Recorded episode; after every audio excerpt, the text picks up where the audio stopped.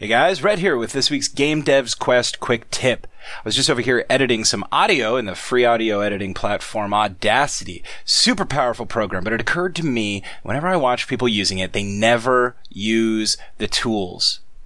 Now, if you look on the interface, you can see the tools toolbar, and that's very obvious, but I can give you some short keys here. If you press F1, of course, you have your standard selection tool. This lets you point, click, drag uh, to select range of audio to play or edit. Uh, and of course, you can use the Shift key while clicking to uh, select without dragging. If you press F2, you have the envelope tool. And what the envelope tool allows you to do is it allows you to uh, use control points that are already on there just by dragging them around to change the volume. It makes changing volume. Um, louder, softer in certain points if you have overlapping audio super easily. And then if you press F3, you have the draw tool and this allows you to zoom in super close. And if you have any wonky sounds, clicks, noises, or whatever, you can manually redraw the audio. Very powerful tool, uh, especially if you have some stuff that's screwed up. F4 allows you to zoom without using the pesky old zoom button. Uh, save yourself some clicks there. Uh, F5 is the time shift tool. Now this is a super powerful one, as those who are familiar with Audacity think that they often have to create or delete silence in order to move the audio the direction that they desire. But this is not true. You can use a time shift tool F5 by simply clicking and dragging the direction of the sound that you want to take it in. You can save yourself a lot of pain and misery. And of course, if you press F6, this gives you the multi-tool, which basically combines all five of these tools into one. Uh, you just have to figure out exactly how to um, use it. It just uh, changes it based on mouse position and uh, things like that. Pretty handy.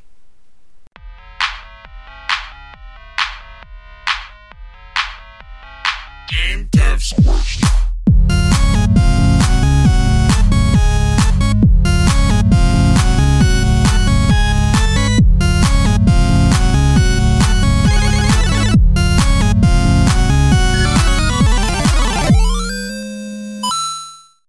everybody. Welcome to this week's episode of Game Devs Quest, your once weekly podcast following two Game Dev Scrubs into Game Dev Dumb. If we can do it, you can too. I'm Rhett. I'm Taylor. Welcome. Hey, um, we're recording a little late here. Yep. We did, normally we talk for like 20 minutes beforehand. It was yeah, like literally even, one minute. yeah, like literally it was like, "Hey, anyway, let's press record." And yeah. here we are. Hey, I got something right off the yeah. top.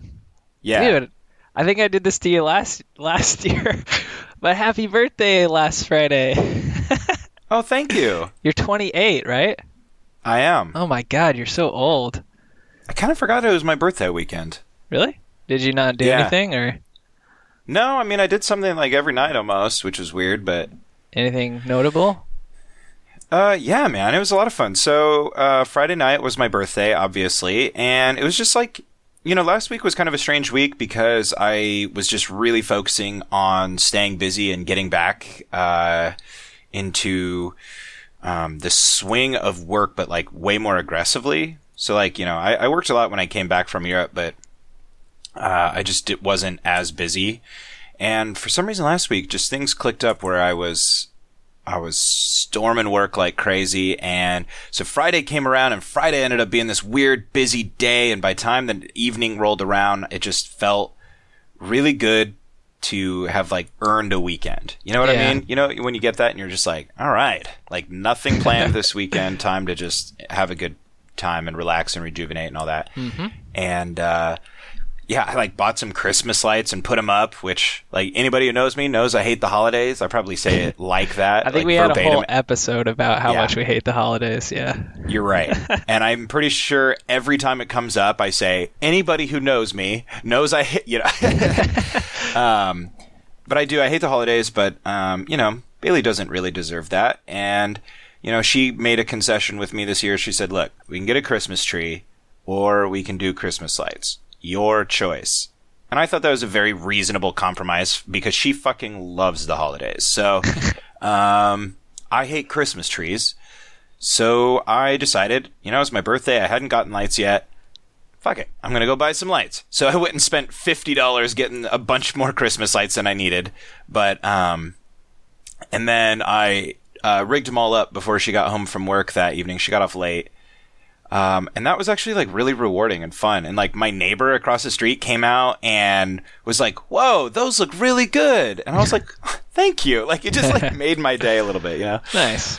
Um, you know, especially because it's like, you know, we we've lived in this neighborhood now for, um, you know, like nine months or something, and we just haven't had that many interactions with the neighbors, especially ones that have been strictly positive, you know. So, um, yeah, I think our generation, like, it's harder for us to become friends with neighbors or something. I don't know. Like, we, where we grew up, like, my neighbors were basically extended family. Yeah. Uh, but outside of living in my parents' house, I've never become close to any of my neighbors. And that might just be because I've only lived in apartments. But yeah. still, I think uh, it's kind of weird. I don't know. Well, in another way, though, I kind of feel like my stretch of neighborhood as an adult is, if this makes any sense, it, it's also wider than it was when I was a kid because of like, like we're a part of like uh, we use the Nextdoor app for our neighborhood. I don't know what that is.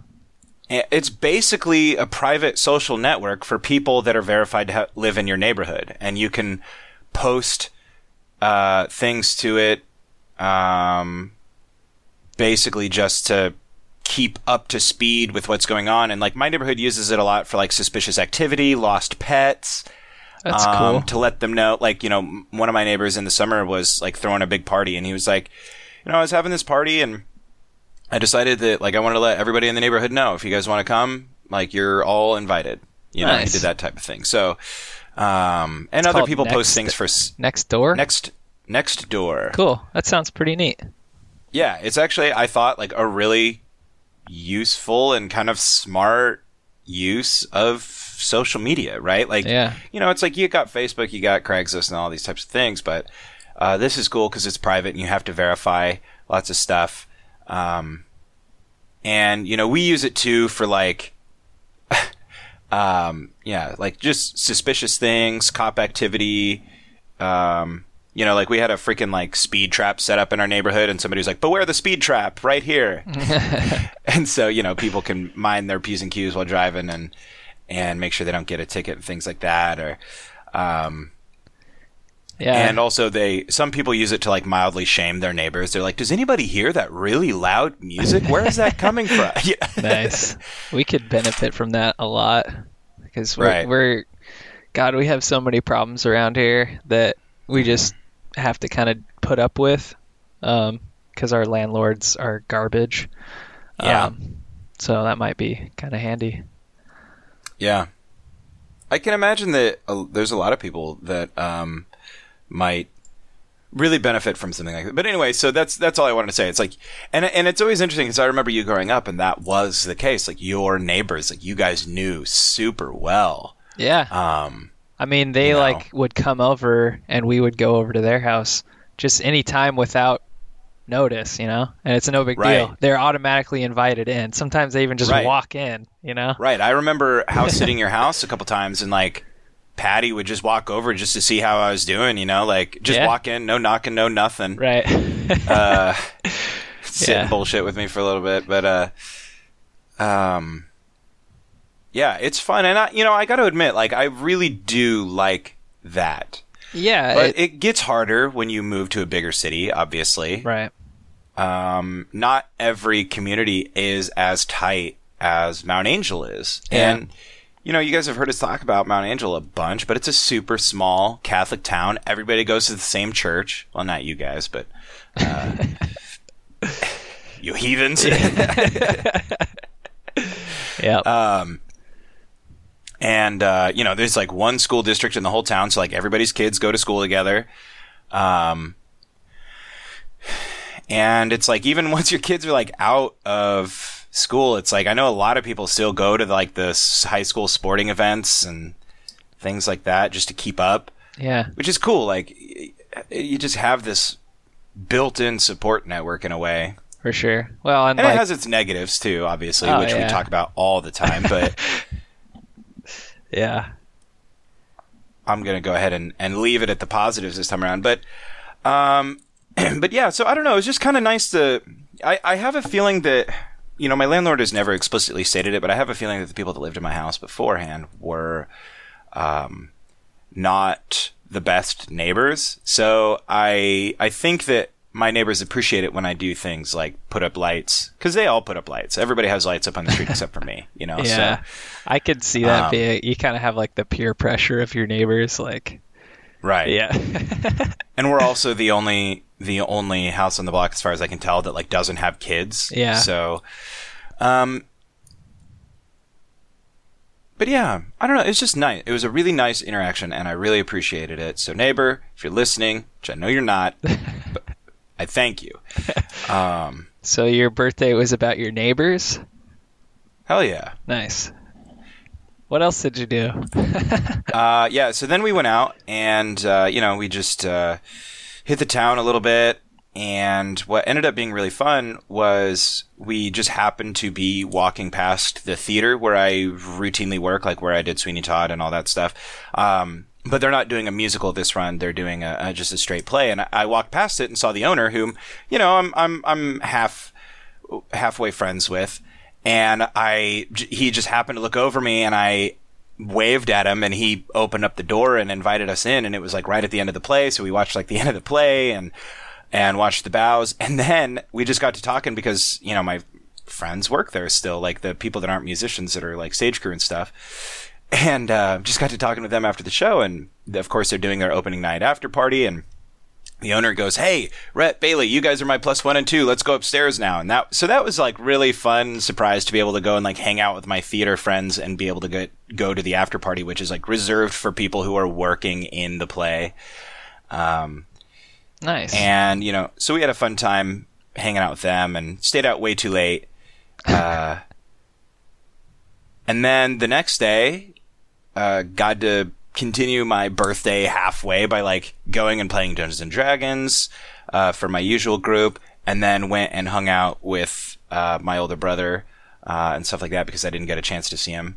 Uh, I haven't had a chance to see him since getting back from Europe, and then uh, and then Sunday was sort of continued by you know spending time with my parents, Bailey's parents, who were you know uh, halfway celebrating my birthday and things like that. Um, and then I went and saw Spider Man Into the Spider Verse last night uh, to cap it all off. Is that the and, uh, animated one? Yes, Okay. How was it? and it was incredible. It was so good. Nice. I the think, animation style is like the most unique I've seen in a long time, Yeah. and the story is tight and sharp and smart, and the emotional beats are super powerful, and it's just so good. It's the best Spider-Man movie I've seen, Wow. Nice. Yeah, I was gonna. and I was gonna Go say, um, I think I'd be more tempted to watch superhero movies if they stuck in their animated realm, and so uh, we might see. I feel like we might see a comeback of a lot of these, uh, you know, like Iron Man, Batman, whatever, start going animated. Well, they haven't. They don't really go any. They haven't gone anywhere. In fact, some of the best like Marvel movies are animated, and some of the best, like, dude, the best Batman movies are definitely animated. Like Mask of the Phantasm is so good, I'm sure I've seen that, Um, but I don't remember it. and you know, there's some other ones that aren't as good. But uh, I don't think that they're just not taken as seriously by people. Um, Yeah, yeah, they automatically assume these- it's for kids or something. Right. Yeah. And some of these movies aren't released in theaters either. Like Mask of the Phantasm actually just had a re-release in theaters, and uh, I wanted to go see it, but I didn't. Um, but that's kind of cool because that's like one of the best Batman Yeah, I movies think ever. I've seen this. I'm gonna have to rewatch it though, because I went through and rewatched all of the um, Batman the animated series Nice. not that long dude. ago, and uh, it just brought me back. Love it. So good. Yeah, I love that genre or that period for Batman. That was like when I got interested in it. So Dude, to some people, Kevin Conroy, right? That's the voice actor, is Batman. yeah. Like, oh yeah, uh, for sure. Well, he still does. I think he still does some voice acting for Batman. Yeah, he probably does. And of course, Mark Hamill is the Joker, and Yeah. uh, there's just so like much nostalgia wrapped up in that, and it's super. Yeah, it's really good. Um, but Spider-Man, uh, yeah, I, there is. There's already been a sequel announced for this movie. Um, but it, it's just so good, and it has an all-star voice cast: Chris Pine, Jake Miller, Liev Schreiber, uh, Zoe Kravitz, Nicolas Cage, uh, Mahershala Mahershala Ali, um, other people. I don't know. There's a lot. But it's so freaking good and the music choices were really good and like you know the movie really it centers on this uh, latino african american kid and just like representing his life in that movie i thought was just so well done and and then of course just like the whole premise is you know that there's a multiverse out there and he interacts with these other Spider-Men and like, oh, John Mulaney's in it as well, uh, the comedian. Anyway, uh, and he's interacting with these other Spider people and it's so well done and it's so funny and powerful and the action was great and, oh man, I just, I really want to go see it again. Nice. Yeah, I'm looking at pictures on IMDb, and what I really like is the kind of filter that they put over everything that makes Yeah. it look like it was a a drawn comic comic, book. That's super Yeah. cool. and just the stylization of it, man. Like it's one of like the best depictions of Wilson Fisk I've ever seen. And I this is coming from Daredevil, where I was saying like Vincent D'Onofrio was like the best Fisk ever, and now I'm like, nah. like it's just so good and so powerful. And um, yeah, anybody who's on the fence about seeing it, I saw I saw my first trailer for it like a year ago. And in my mind, I was like, "That's stupid," but the the images that they showed to portray on the screen and uh, actually like stuck with me that whole time. And then I was working like maybe six months ago, and they played uh, the trailer at the one of the stores where I was doing some work, and it played all day, and I was like, my God! Every time I saw it, it got better and better and better and better. And then I finally saw a release date for it, and it came out on my birthday. So I was like, well, I know what I'm doing that day. Nice. That's cool. Yeah, it looks really fun. I'll have to check it out. Yeah, man. You would love the animation and stylistic choices Yeah. that they make. See, I'm like, and don't get me wrong, when like when the first live action superhero craze started, I was all bought in. But I'm Yeah. because I like studied 3D animation in college. Ever since then, I was like, I got super into animated films, Dude, and so like last night we rewatched Fantastic Mr. Fox. Uh, that's a good one. yeah, which is just so fun. It's like like a very Wes Anderson movie, um, but still but animated, uh, Yeah. which makes it fun. So just all those types of movies, I get. I'm tempted to watch even if they look stupid, just for the Yeah. Checking out the animations. So Yeah. Dude, yeah, this is uh it it's like the closest thing you'll get to a comic book coming alive. yeah, Like they they use comic book panels to portray action so well and it's the first time on the big screen you've ever seen a depiction of his spider sense oh that's cool. and, and they do it so good. Heck yeah, man. But anyway, yeah, I could No, talk about it forever, but I'm just going to talk in circles. It got- and it's always going to end with me being exasperated and saying it's so good. Yeah, I mean it got 8.8 out of 10 on IMDb, 87 Metascore. It has a Um, 97 on Rotten Tomatoes right now. Yeah, so there you go. Cool, dude. So, um, yeah, I left the movie theater being like, man, I wish that I could. I have focused more time on like my artistic ability in terms of drawing or animating or something. Yeah, I know. That was kind of when I before all this stuff started. I kind of wanted to pursue something like an animation career. Yeah. Um, for I, I did some because I took two 3D animation courses with Maya in college, and they just Yeah. like blew my mind. It was so fun, like getting in and modeling things, and um, every time for each course, there was a one minute animated short that teams put together. And just for one minute, it was just insane how much work was put into it because it was like, you know, month and a half worth of work. Um, Yeah. With, you know, storyboarding and modeling and animating, and people figured out what they were good at. Like, I wasn't really very good at animating, I was better at modeling. Um, and some people were just insane at animating and making it like real life fluid motion but it's just super tedious um, and then like after i finished that course uh, i worked with a kid who majored in film studies and his uh, senior thesis was a like this rock opera thing that he made and Yeah.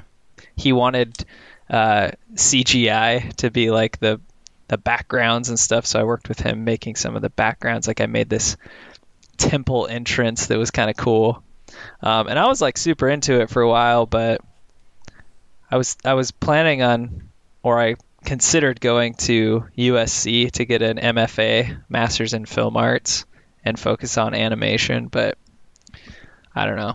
Big change isn't something that I do very often. Yeah. So, um, but yeah, anytime I see these 3D films, especially like nowadays, it's just insane how how realistic everything looks. Um, it's always like kind of brings me back, wanting to get back into 3D animation. Yeah. But here I am over here just doing pixel art. It's all good. Maybe you should do some 3D animation for a game. Yeah, someday I, I want I want to get back and do it, but it's just a matter of putting the time into it. Um, Right. if I did 3D animation right now, I'd probably check out voxels, doing voxel Yeah. art, just because it's it's a lot easier. But I think I'm sticking with 2D for the the time being. So, I Um, mean, you did make a 3D game once.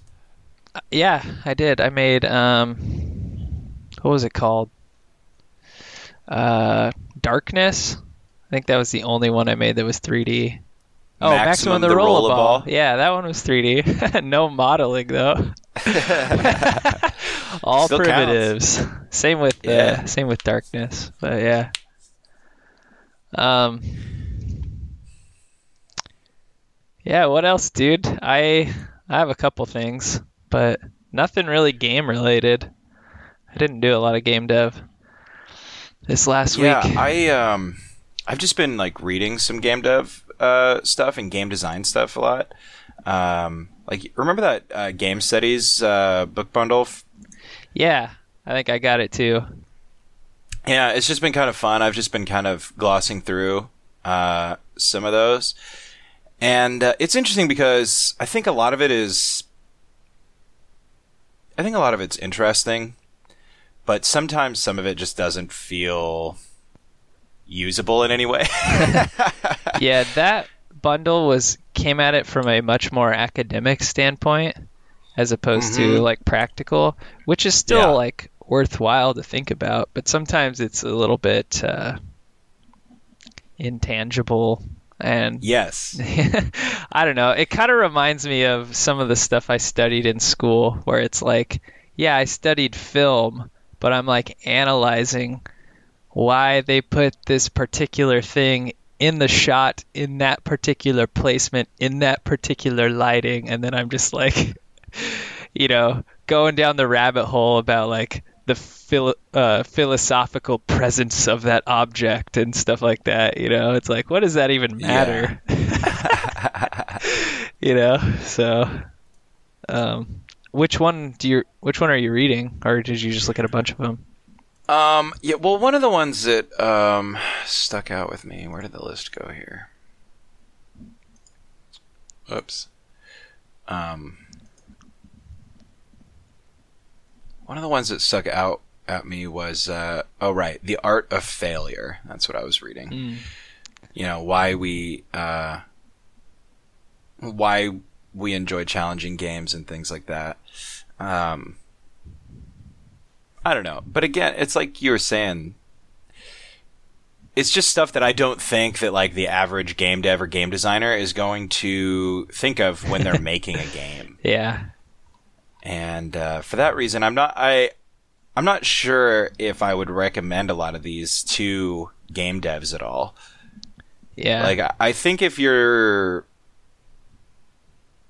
like a psychologist or a sociologist or statistician or something, like you could probably find some value in these depending on like what you're working on, but Yeah. Well, my understanding from that was that a lot of them were actually like uh, dissertations from people who got a PhD in game design. interesting. Yeah, because I was like three quarters of the way through one called like um, emotions in gaming or something like that, and it was just talking about like the way that games make you feel emotions, and it went through all of these very um, extreme examples. Like one game that was made was putting the player in like the first person or third person view of a school shooter and it's just like Mhm. oh my god and she was like going off about um or just like kind of getting deep into all of like the pretexts or whatever it's called like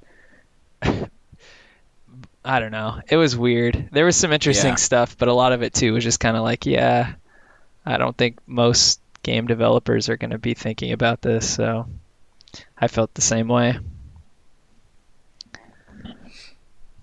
Interesting. So Yeah. anyway, um, last time you didn't get a chance to talk about anything that you wanted to talk about. So before we uh, let me talk for another thirty minutes, let's uh, make sure we uh, hit some of that. Uh, let's see. I don't even remember what I talked about last week. Maybe I didn't talk about anything. Um, well, one thing, one update, I guess. Um, a couple of weeks ago, we captured two of our cats. The cats that are outside are strays, and uh, we got them. Uh, one of them is is still in custody or whatever you want to call it, um, Right. and they're analyzing his like temperament to see if he can be adoptable. Which apparently it's like they're very strict about what sorts of behaviors um, cats uh, like do to to make sure that they're adoptable or not. Otherwise, they just Right. deem them as stray. And one of them was returned back to us. We always call her Wheezy because she's like huffing all the time, making noise when she's breathing. Um, but she was given all kinds of antibiotics and stuff. Um, so she's doing better. She seems happier. She's like, I had never heard her purr before this last week. Um, and we're trying to see if we can work with another organization to get her adopted. But it's just really slow going. And now it's starting to get cold and rainy and everything. So it's like even more kind of sad thinking about them. The other thing that's interesting is that um, I don't know if it's timing or just because like we have food out, um, not at all times, but like twice a day. We've attracted two, um, what do they call them? Two tomcats, and dude, those things are like freaking bulls. And Yeah. most of the cats that we have are female, and so I think they're like typically they'll chase chase the female cats but they're like Yeah. seriously their heads are like the size of like a small basketball it seems like. They're like just these massive brutes. Um, and so i'm like whenever i see them i have to like go outside and like scare it away. I, I take my spray bottle and like spray at it which feels bad but i feel like i kind of gotta protect my my herd you know? Yeah, so um, that's been kind of crazy. I'm hoping that um, we'll be ready to catch another one or two soon, get them spayed and neutered. Uh, we found out that Wheezy actually already was spayed, and they think that she's like three or three to five years old. So we almost think that she might be the mother of two of the cats that are in our little group. So it's really? kind of crazy, but she's she's like the smallest too, which is even crazier. So uh, that's been kind of interesting. Um, beyond that, like there's some stuff I wrote down from last week, but nothing super interesting. Uh, one thing that came up last week. Um, I've talked about one of my software developer friends uh, at work before, and they posted a position at work for a software developer job that'd be working pretty closely with him. And I've Yeah. been kind of going back and forth on it um, for a while. It, it's been posted for like five weeks probably, and I decided that I wasn't going to do it uh, just because I feel like there's a lot of stuff up in the air, and I don't know, it just like adds another stress point. But then last week he came by my desk and was like, "Dude, you should have applied."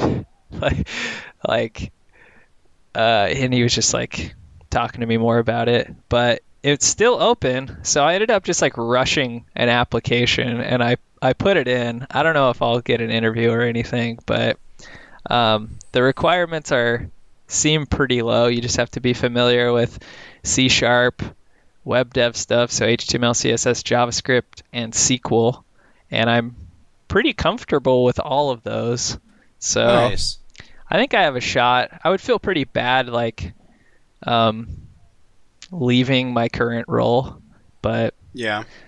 I don't know. It's a good opportunity. So this last week, uh, all, like over the weekend, I probably spent like I don't know 20 hours doing ASP.NET tutorials, um, and I just followed a bunch of the ones on the Microsoft website. If you search for ASP.NET Core tutorial, Microsoft has like dozens of them, and like normally I I don't think that Microsoft's documentation is very good but these tutorials are actually are pretty good. So I feel like I've gotten at least a base foundational knowledge of ASP.NET, and I'm kind of tempted to start looking into building the GDQ site, at least like a some scaffolding, trying to Nice. test it out and see if I can do like user authentication and stuff like that. Um, it's kind of crazy though with ASP.NET, like the tool itself does so much for you. Like, um, if you just create an application, they have all these templates that you can use, and with the templates, like you just basically choose new and then the template, and it just builds like an entire application with a database and like all these different crazy things that would take a long time to build from scratch um, just like right out of the box. So it's pretty powerful, um, and it's interesting, like getting your feet wet with like implementing web development technologies with databases using ASP.NET because there's this thing called Entity Framework, and it basically allows you to take C sharp code and it automatically translates it to database stuff. And it's kind of confusing, but it's also really cool because it just like does it for you basically. so it's weird. I, I feel like there's a lot to learn. Um, and if I got that job, I'd primarily be doing ASP.NET, I think. So curious to see where it goes. But that's kind of what really I've cool. yeah, it's been what I've been up to the last like week or so. Um, and I just kind of feel like if I want to be prepared for that, if I do get an interview, like I just need to dig in hard. And then if I did get the job, like I would want to do more stuff like that in my personal time because I don't want to like get it and then just suck, you know? Yeah. yeah, yeah. it feels like I'm scared. Like there's a lot of a lot of pressure. I feel like if I were to get that job, like because I'm totally junior level with what they're using, but I think I have enough like passion and interest to like get better as a developer that if they were to take a risk, it would be potentially worth it for them, but definitely worth it for me. um, so, anyways, I'll keep you guys posted on that. Um, uh, the other thing I did last week was I started listening to the Dresden Files, uh, which was I've read already read books one through three, but I'm re-listening to them. Um, and that's kind of bringing me back. They're pretty fun to listen to. Um, the one thing that I found kind of funny, I don't know. Uh, there's like several parts in the first book. Uh, Storm is it Stormfront? It's the name. Yeah. Where it's just like so male fantasy. Like Yeah. it's Yeah, in fact, uh, I gave Yana the first Stormfront book a couple years ago, and she gave it back to me in Barcelona, and she highlighted and tabbed every sexist passage in the whole book. and uh, there was quite a few uh, parts that she uh, talked about, and I was like, "Well, honestly, it gets better. Like this, these, I, I should have had you start at like book three because." And she's like, "Well, I don't know, man. It's like here he is, like basically giving her a rape potion, and like here he is, like." And I was like, "Yeah, but like, it is bad. I'm not going to defend it, yeah. but he, I think he understands like the error of his ways, and uh, and he's like, and plus all the characters just seem to, all the female characters just seem to exist and aren't actually characters. I was like, but as like later on in the series, the female characters become the best characters and like the most powerful characters, and um, stuff like that. yeah. She's like, well, first book failed me, so I'm not going to read them on. I was like, damn. All right. Like, you can't blame somebody for that, but Well, yeah, it seemed like the female characters were pretty shallow, and for some reason, all of them were like attracted to Dresden and like very flirty, and Yeah. you know, and it's like that. This is not realistic at all. Um, yeah. but well, and the way like Alia um, was talking about just how a lot of fantasy books are very like porny, you know, Yeah. and they're always talking about like the woman's voluptuous breasts and all this stuff. Yeah. and it's like they did that exact same thing in the Dresden Files, and I was just like, oh my god! Like Bob Yeah. describes some woman's skin as being like milky whatever and i'm just like oh my god this is so cringy Yeah, it is funny. Bob is like pretty nymphomaniac-ish, but Yeah. uh and like it's weird because like sex and like sex oriented language continues to be kind of a part of the books like the whole time. Like I I just read uh the latest collection of short stories while I was in Rome or R- Europe rather.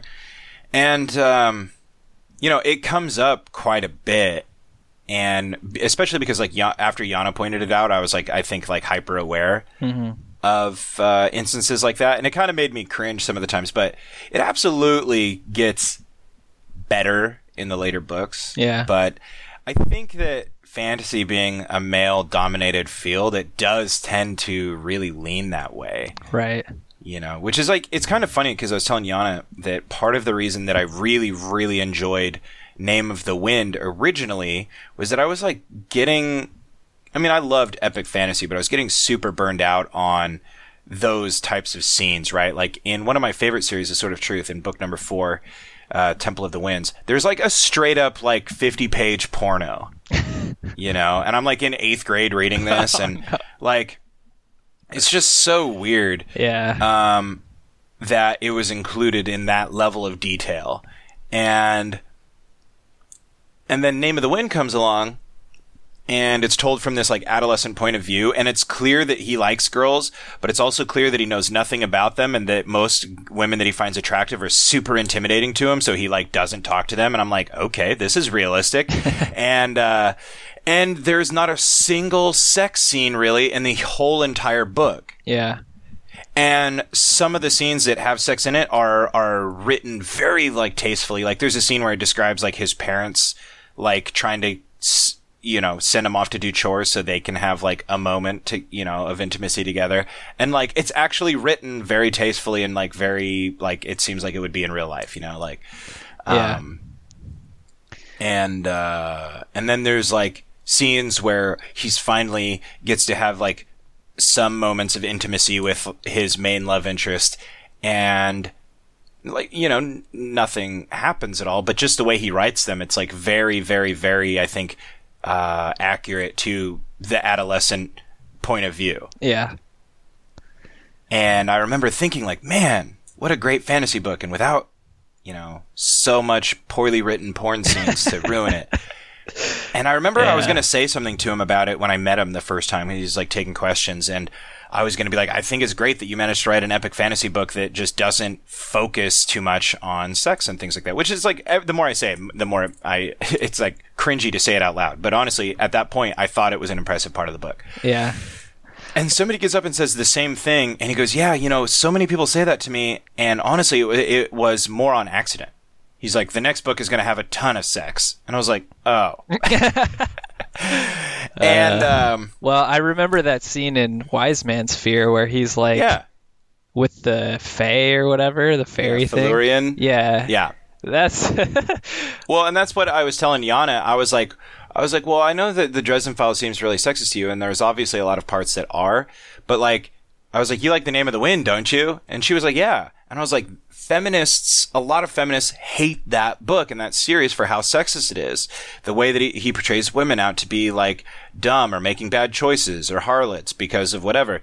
And, um, and she's like, yeah, I get it, but it just seems like that's a product it, you know it takes place in this like older time in fantasy right? So it's like a product of its time or whatever. Like quote that doesn't make sense. But you know what i mean? It's like it takes place in a time where men would be like that and it's like okay sure dresden files takes place now we know better you know i was like okay fair enough um but then i was like but remember in wise man's fear when he literally goes from never being with a woman to literally having sex with a sex god for 150 pages. yeah. And she's like, oh, yeah. Well, when you say it like that. Yeah, I know. Yeah, fantasy has some I guess it's fantasy. I don't like Mhm. well and I don't know. There's so many like thinking getting into the mind of like George R. R. Martin too. yeah. like it, he does have some very um, powerful and independent women um, Yeah. which is and a lot of them are really badass but Yeah.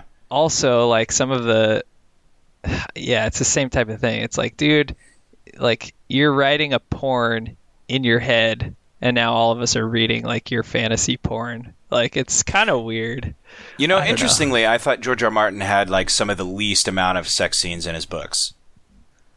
um, compared to Wheel of Time, compared to Sword of Truth, compared to all of these I guess I've never read any of those fantasies. ones, but yeah, You know, like sure, like how many sex scenes can you think of? I mean, I, I can think of four off the top of my head, and they're like barely descriptive in Game of Thrones. in the series as a whole. Um, yeah, I mean, and there's mean, some like there's some really intense ones too, like ones that I don't think offer gratification to anybody. yeah, Like, uh, like da- Daenerys' first Oh, yeah. uh, night with Khal Drogo, yeah, um, which was- was a rape. yeah, that was not cool.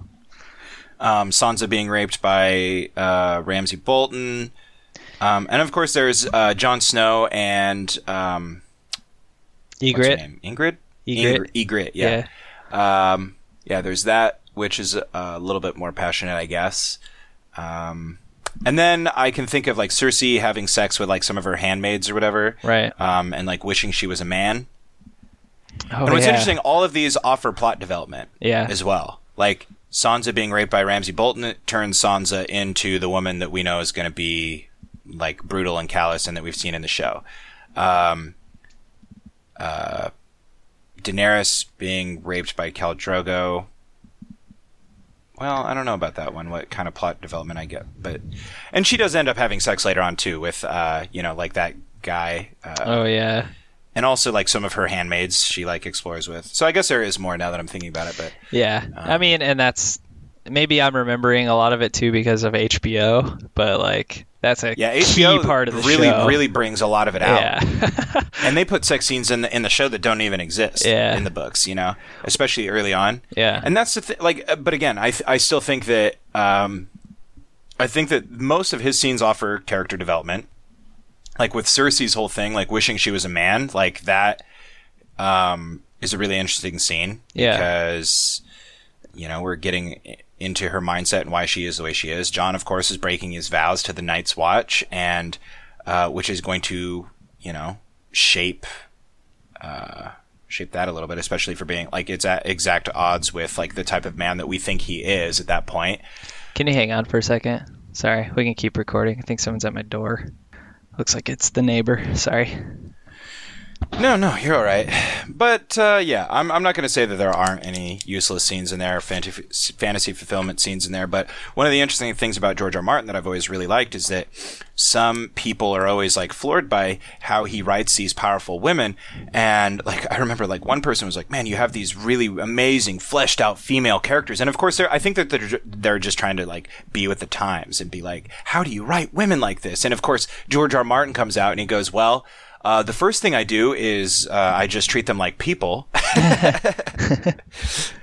which is it's funny because it's kind of obvious. And you know, did you ever see that video or uh, or maybe it's a meme or something where they're like, if women wrote male characters the same way that men write female characters, and uh, you know, and it was like, you know, one of the scenes that it described was. Uh, uh, you know, he he stretched as the morning sunlight uh, reached through the curtains and illuminated his massive dong. Yeah, uh, grasped the outline of it in his sweatpants as it swayed back and forth with his walking gait or whatever. You know, Yeah. like, uh, yeah, you know, shit like that, and like. I don't think a lot of men would find that fun to read. So it's like when you read books where it's like, you know, Yeah. her bosom swelled through her tight uh, uh, yeah. tank top shirt and uh, blah blah blah. Like it's just like, dude, I know. It. You wonder why, like, a lot of these nerd dumbs are like mostly men, right? yeah, Same, mostly. Well, yeah, same with video games. Like, you have freaking. You pick a female character, and the armor might be like the same type and name or whatever, but then like for the Yeah. women, it just like barely covers their boobs, and that's it. It's like Yeah. okay, Or like there's a on. there's a character in Metal Gear Solid 5 that doesn't wear clothes because she has a disease where she can only breathe through her skin. uh, yeah. Should have made that a guy apparently. Like why not? Yeah. You know? Like that would have been if you want to have a Uh. character that breathes through their skin and can't wear clothes and can't be submerged in water, just make them a dude. Yeah. uh, yep. There's definitely a Um, problem. Um, Yeah. And I was like, my bookshelf is getting smaller over time because I'm kind of weeding it. But um, I'm looking at Harry Potter because those are still on my shelves, thinking like, there wasn't anything in there, was there? And It's then a young adult series. I know it's young adult, but still, um, I don't know. Also written by a woman, so Yeah, that helps. And that's the thing like, you know, when I'm when I'm writing, I try to be completely, you know, aware of like falling into those pitfalls. yeah, And like one of the people that I really try to model some of those things after is Ursula K. Le Guin, oh yeah, who one of my favorite examples of of doing something of of just it's hard to explain what I mean by this, but it's like she just treats her character like a person in the sense that it's like they seem normal to themselves. So why would they draw attention to it when they're narrating their own story, right? Um, one of the examples being like she wrote Wizard of Earthsea in the 60s, a time where racial tensions were high. And her main character, Ged or Sparrowhawk, whatever you want to call him, Wizard of Earthsea, is not white. I think it's implied that he's like more of like a Native American skin tone, but he might be black. Hmm. And people are reading this and celebrating victories of like a black main character. But part of it, part of the success of that is that like people didn't know that he was black. I mean, look at both film adaptations of Wizard of Earthsea, and the main character is white. yeah. I mean, that's kind of a, a standard for Hollywood, though. right exactly and you, you're not wrong um, but it, it's really interesting because his skin color is mentioned once in the, all of the books and so when i'm writing i try to think uh, like for example well i don't know i don't know if i want to give any per- examples from my own personal writing because that's embarrassing but uh, but why else would it come up? He's narrating his own story. He's not going to be like, and my black skin rippled in the water and blah blah blah. Like you know, that's right. I know. yeah. Um, so I tried to model my own writing kind of after that sense, where, um, like, and it's especially powerful, I think, with things like sex- sexual orientation, which is still like kind of a big deal to a lot of readers. You know, um, I don't try to focus too much on on that type of stuff. I just try to focus on the plot and the character and what's important to them and things like that. And uh, I think female writers excel at that. Yeah. So I don't know. Shit, I'm rambling now. No, no, no. I just thought, like, well, because I know how much you like the Dresden Files, and Yes. uh, My Secret Weapon talks about them a lot. And I Yes. mean, they are enjoyable to listen to. Um, I've really, like, I've actually almost finished the first one because it's like eight hours long. Um, Yeah. but uh, and uh, the narrator, what's his name? Um, guy from Buffy, right? Yeah, John Marston. Yeah, John. Wait, John Wait, Marston. It's definitely Marston. though. Wait, isn't that the guy? Isn't that the character in Red Dead Redemption? Yeah, I think I said this the wrong thing. yeah. Anyways, he's Um, really great. His voice sounds exactly like what I remembered it sounding like as I was reading. it. James James Marsters. James Marsters. There you go. but he's really great. Um, it's it is super enjoyable. I just like was kind of caught off guard on some of that. Like, wow, this is Yeah. pretty cringy. I tell everybody that they can feel free to start the book at book number three. Yeah. Um, well, number two is bad, and Yeah, number one's fine. number one, I like number one. I did, number two the, though. the overall plot doesn't even start until book number three. yeah. and it's just the most interesting book. And it starts with uh, a fun character with fun things going on, and the plot of the entire series begins. Yeah. And what happens in the first two books hardly ever comes up ever again. Yeah. I mean, that's not entirely true. That's I mean, kind I guess his, pilot. his relationship with Susan comes back into play, but yeah. And uh, Bianca. I think we see Bianca again. oh, is she in the first one? Yep. Yeah. Well, she comes back in the third one But yeah. and dies. wow. Thanks. Yeah, you're welcome. He starts a war with the Red Court vampires. Guess what? It's the plot of the entire series. All right. Well, you just spoiled it for me and everyone else listening. Uh, whatever. Start there. It would literally be like in the synopsis of the movie if it would come out and all the things were like one. It would be like it probably just start with him blowing her up or something. uh, Nice. Well, yeah, I don't. I don't feel bad. Sorry, I should. you have no shame though. So You've already read the book, haven't you? So I I mean, you started yeah. in on the fourth book. what? I don't. Hmm, What's the Yeah, fourth I loaned book? it to you. What's the fourth book? The Fourth book is Summer Knight. I don't think I read that one. I, I definitely loaned it to you. I think you Yeah. started it. I know I read the third one, Ghost something, Go no grave peril. Grave Peril, but it's about ghosts, right? Yeah, because the graves are in peril. There you- yeah. See. Sorry, I, I know. I always I always like rib people when they don't remember the Dresden Files books because to me, like they're all double entendres that are like kind of easy to remember. yeah. Well, I'd never remember names of anything. It's kind of like uh, bands. Like I remember the name of the band, but I couldn't tell you album name or song name for almost anything past when I stopped buying CDs. You know. Yeah, if I bought the hard. CD, I typically knew, you know, at least most of the songs. But yeah, Yeah. yep. But Well, anyway, sorry to come down on you so hard and spoil the third book, but you know what? no, you're good. And you're good for me, maybe not people listening. But Well, whatever. um, the only other thing I Sorry, had on my list was um, potentially talking about some of the stuff with uh, our predictions for 2019. But we can potentially wait for Cheerful Ghost to release that. Yeah, I wa- I was thinking about talking about that, but then we got uh, going down this stuff. Yeah. Um, I think we only have 10 minutes left, and I would love to maybe devote uh, time about this at the top of an episode, maybe next week. Okay. Yeah, Would that be fine? that's fine with me. Because I thought we had some really good predictions. Yeah, I did too. I think uh, both of us are pretty close to the mark. I think. Yeah, I think so. But Um, and I, I always like making predictions, and and uh, yeah, so.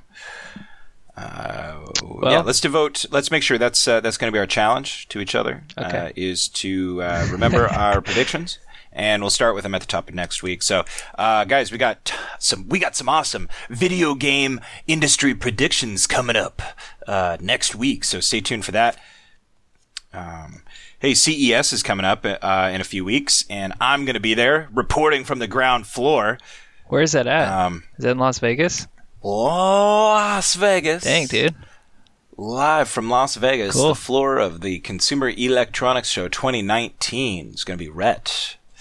Uh, so yeah, uh, if you guys are interested in uh, keeping up with that stuff, uh, there is going to be lots of computer hardware news. If you guys are interested in VR news, we're going to be trying to keep an eye out for anything related to Oculus or Vive. Um, so you know, follow me on Twitter um, for that type of thing. I'll, I'll try and uh, make sure that uh, Game Devs Quest is uh, retw- retweeting some of that if you guys don't follow me. Um, Yeah, we'll have to talk about all of our predictions before you go because you'll be getting inside scoops. Inside Scoop. I will be, yeah. So, um, looking forward to that. That's going to be pretty fun. We'll have to figure out what we're going to do for a Game Devs Quest episode then. We'll probably just pre record or something. Um, yeah, we probably need to do that anyways, just because now we're recording Yeah, we're doing, like, Monday week week, mornings. yeah. yeah, it's not working. no, it's we're just we start the week every week behind.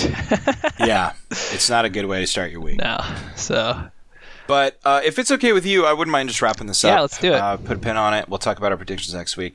Um, if you guys disagree and think Dresden Files is the least sexist thing ever, hit us up. We're on Twitter at Game Devs Quest. Um, you'll be wrong, but all opinions are welcome.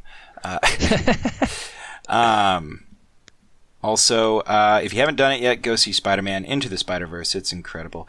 Um, and you can email me your thoughts about that movie, uh, your dissertation um, about Sony's uh, animated animation style for that. We are at, uh, excuse me, yeah, GDQ at airpodcast.com. Uh, if you guys want to uh, find links uh, conveniently located for all of our stuff uh, on Chrome, you could probably find a beautifully laid out website, uh, gamedevsquest.com. If you're on some other uh, internet browser, we don't know. Sorry. Um, but um, you guys can also join our conversations at our lively Discord uh, server, bit.ly forward slash GDQ Discord. And we got all sorts of rooms going in there talking about fun things. You can share pictures of your pets. We love pictures of your pets. Um, yeah, it's my favorite part of the whole Discord. yeah, it's pretty fun. I like that too. Um, so come check that out. And if you guys are interested in Humble Bundles, uh, you can go on to humblebundle.com and, and see what they got going for you. They got a, a movie editing bundle on there right now. Uh, they've got a management and design uh, book bundle on there right now that I'm actually kind of looking at getting some of these things. Uh, they've got some uh, interesting uh, books in there that might be. I, I've always kind of liked uh, the field of design. Uh, and there's some other shit. I don't No, know. they have Um, a software sale that has Aseprite in it. I know you can get that for free, but for those of us who are lazy, uh, oh, I guess 25% off. So it's like it's 11.24. They also got it looks like Game Maker is on sale. mm, yeah, that's um, on the store. Daemon Tools that brings me back. Oh, uh, nice. Hey, they even got fences for you, right? Yeah, I love fences. It's not yeah, a so bundle, just so you, but- that's clear, that's not actually a bundle. That's a software sale in the store, um, and you guys can take a look at any of that, and you can use our link bit.ly forward slash GDQ hyphen humble, and you can buy stuff on the store rather than doing a, a humble bundle. And a little bit of your purchase is going to ki- get kicked back to us to help keep the lights on. Uh, and some of these do look really cool. Uh, Face Rig looks kind of fun to screw around with. They've got Game Maker Studio on there if you guys are interested in, in getting in on that. Um, you know, it's like 30% off or something. Um, but it still seems like a, a decent little uh, move. Yeah, and of course, I love fences. Taylor always makes fun of me for that, but um, It, for a person who I put everything on my desktop, it declutters my desktop and allows me to hide icons when I don't want to see them. So, uh, and bring them back uh, with a single click of my mouse. So, um, I really like that one. And another Stardock one that I really like is Display Fusion, which makes uh, it's kind of a, a, a program uh, to help manage uh, using multiple monitors. Mm-hmm. Um, I find that really helpful and way better than like the built-in Microsoft support. Um, it's for sale for fifteen dollars, which is way overpriced uh, because you can usually get it in a um, Stardock software bundle, which just closed like yesterday or something. So um, you just keep an eye out for another one of those because I'm sure it'll come back. But yeah, shit. Um, I'm gonna go ahead and put a pin in this. Use those links.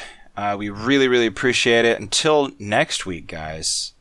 Come back for our 2019 video game and video game industry predictions. We'll be here. That's right. Have a good week, y'all. Cue that music. Mm-hmm.